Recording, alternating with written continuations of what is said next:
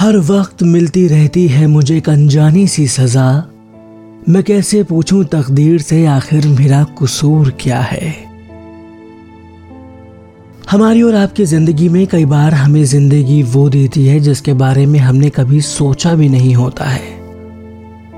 वो हालात वो सवाल जिसके लिए शायद हम ज़िंदगी में कभी तैयार नहीं होते। किसी ने क्या खूब कहा है? अकेले बैठकर रोना भी मौत से कम नहीं है।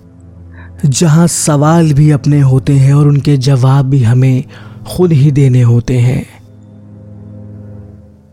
जब हम और आप अपनी ज़िंदगी के सबसे परेशानी भरे वक्त से गुजर रहे होते हैं, जब सारे दरवाजे बंद नज़र आते हैं और आँखों के सामने सवालों की एक लंबी फहरिस्त होती है।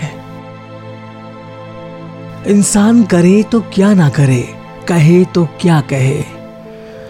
हर रात, हर दिन, हर वक्त वो बस यही सोचता है कि मैंने तो अपनी ज़िंदगी में इन सवालों के बारे में ऐसा नहीं सोचा था तो आखिर इस किस्मत ने, इस वक्त ने मुझे इस मौके पर लाकर क्यों खड़ा कर दिया है?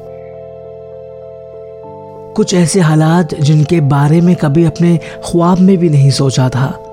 आज ज़िंदगी ने हमें उस मोड़ पर लाकर खड़ा कर दिया है।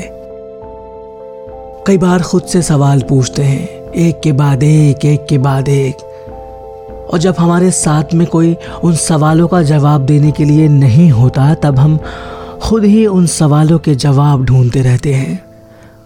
वो जवाब जो शायद हमारे हैं नहीं बल्कि वक्त के हिसाब से हम खुद को देना चाहते हैं, वक्त से पूछना चाहते हैं। अगर आपकी ज़िंदगी में भी है कोई सवाल जिसका आप जवाब ढूंढ रहे हैं तो बताइए मुझे।